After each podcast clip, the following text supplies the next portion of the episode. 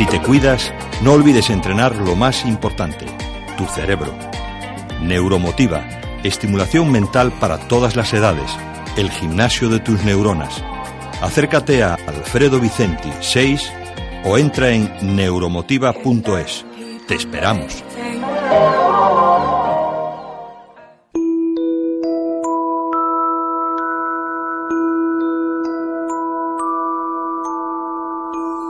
Hola a todos, queridos neurofans. Una semana más con vosotros en este gimnasio mental Neuromotívate. ¿Os acordáis del acrónimo que le hemos puesto? AIDS, que significa actividades de gimnasia emocional. Porque todas las emociones positivas que generemos serán parte de tiempo disfrutado en nuestra vida.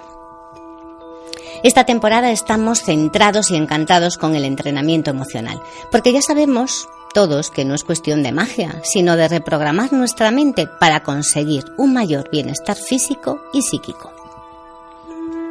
Lo más importante es darnos permiso para sentir y explorarnos, incluso si encontramos algo que no nos gusta demasiado, porque ahí es por donde tenemos que empezar a trabajar.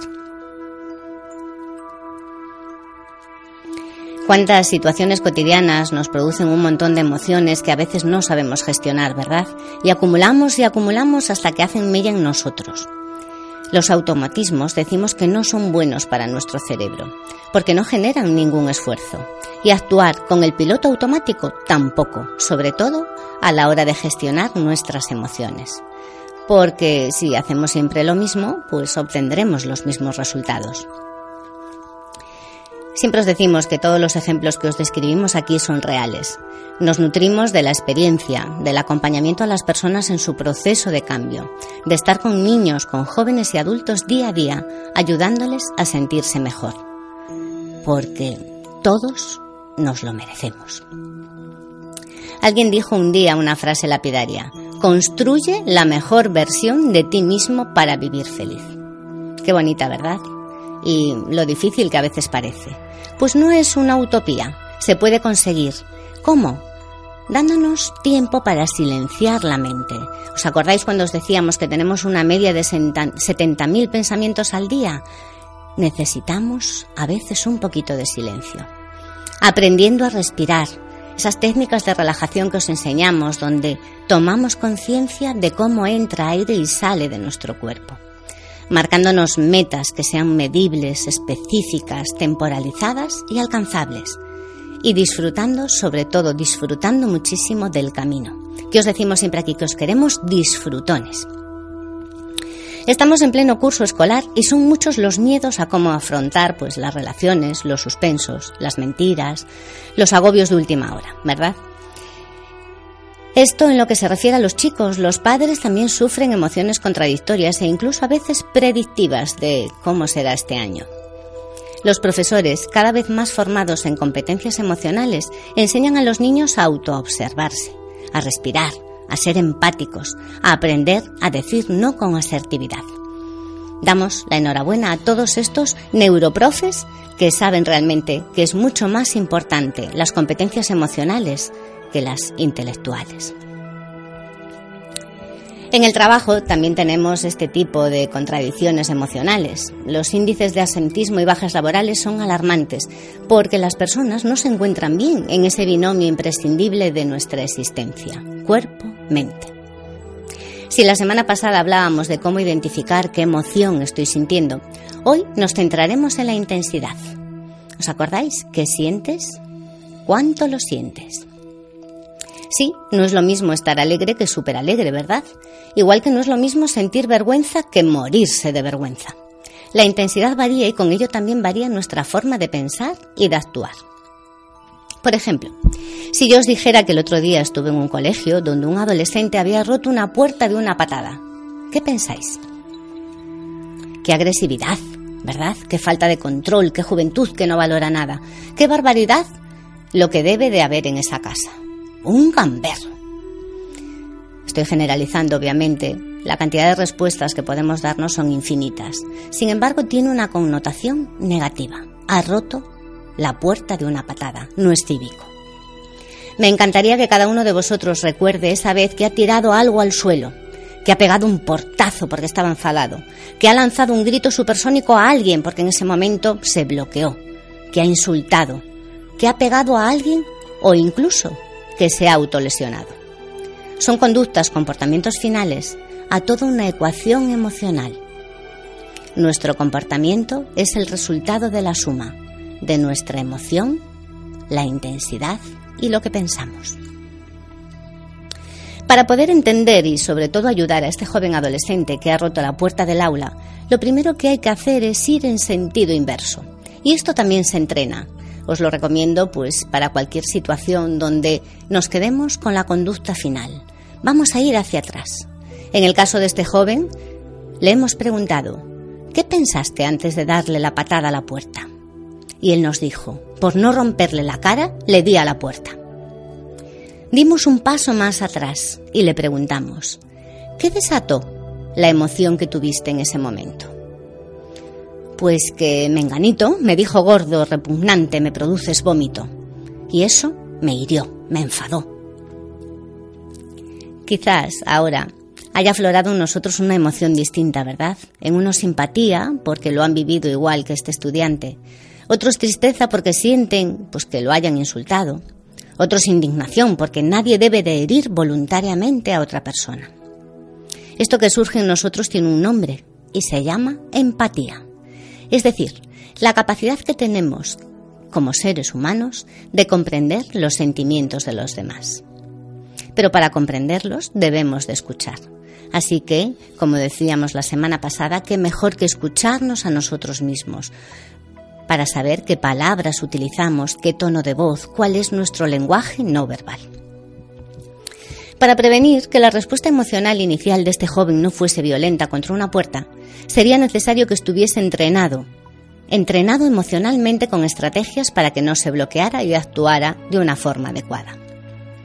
La emoción ha sido rabia o vergüenza por estar gordo. Si medimos la intensidad del 1 al 5, está claro que un 3 o un 4, porque el 5 hubiera sido golpear al compañero que lo insultó. ¿Dónde sintió esa fuerte emoción?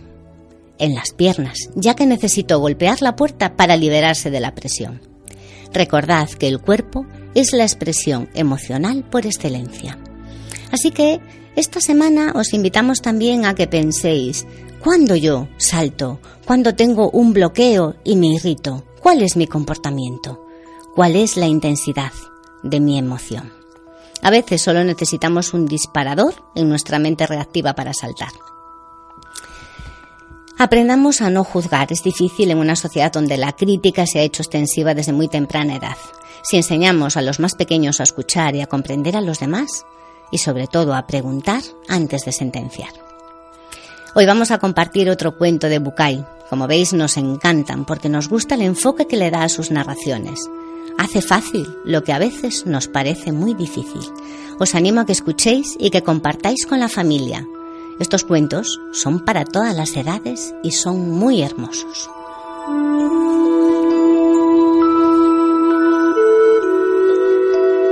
Se, se titula así, Galletitas. A una estación de tren llega una tarde una señora muy elegante. En la ventanilla le informan que el tren se retrasará y que tardará aproximadamente una hora en llegar a la estación. Un poco fastidiada, la señora va al puesto de diarios y compra una revista. Luego va al kiosco y compra un paquete de galletitas y una lata de gaseosa. Preparada para la forzosa espera, se sienta en uno de los largos bancos del andén. Mientras ojea la revista, un joven se sienta a su lado y comienza a leer también un periódico. Imprevistamente, la señora ve, por el rabillo del ojo, como el muchacho sin decir ni una palabra estira la mano, agarra el paquete de galletitas, lo abre y después de sacar una, comienza a comérsela despreocupadamente. La mujer está indignada. No está dispuesta a ser grosera, pero tampoco a hacer como si no hubiera pasado nada. Así que con gesto ampuloso toma el paquete, saca una galletita que exhibe frente al joven y se la come mirándolo fijamente. El joven le sonríe y toma otra galletita. La señora gime un poco. Toma una nueva galletita y con ostensibles señales de fastidio se la come sosteniendo otra vez la mirada en el muchacho. El diálogo de miradas y sonrisas continúa entre galleta y galleta.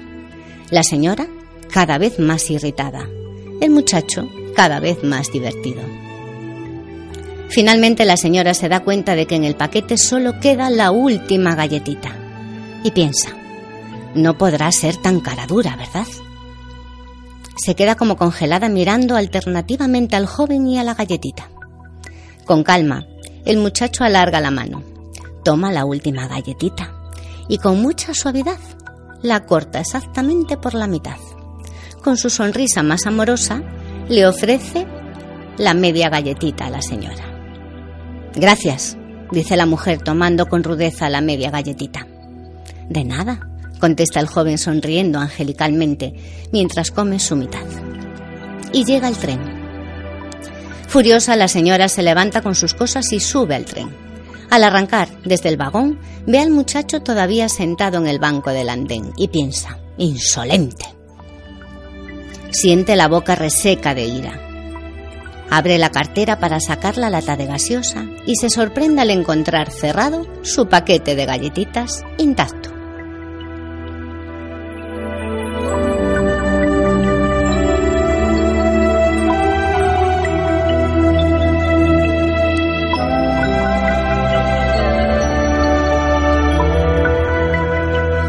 Bonita historia, ¿verdad? ¿Por qué pensamos mal? ¿Es algo que nos viene de serie? ¿Es nuestro inconsciente? Muchas veces, aunque no queramos ser agresivos, aunque algo nos siente mal, lo más inteligente y adecuado es preguntar si me están comiendo las galletitas y si no me apetece compartir, decirlo de forma asertiva. Estas galletas las he comprado yo y me apetece comerlas, no me gusta compartirlas y espero que no te siente mal. Hay que confiar, confiar, medir, preguntar.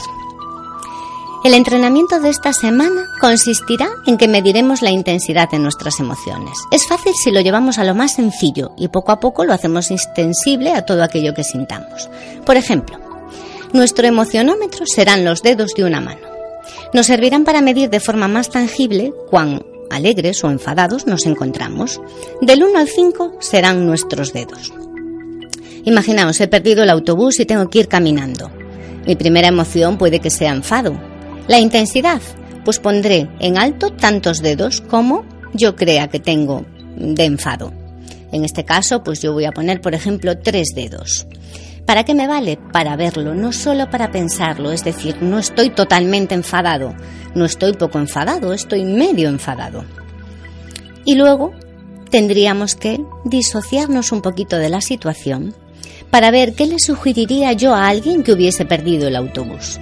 Desde recomendarle que fuera caminando a que llamara para avisar que llega en 15 minutos o hacer algún recado que puede ir adelantando mientras que no llegue el autobús. Lo importante queridos neurofans, es tener la certeza de que hay muchas soluciones para una misma situación.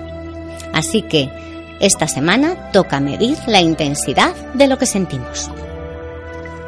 Hasta la semana que viene y no olvidáis, no olvidéis de entrenar vuestra mente y seguir disfrutando.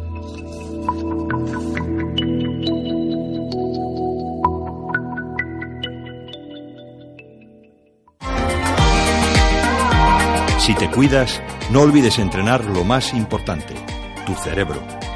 Neuromotiva, estimulación mental para todas las edades, el gimnasio de tus neuronas. Acércate a Alfredo Vicenti 6 o entra en neuromotiva.es. Te esperamos.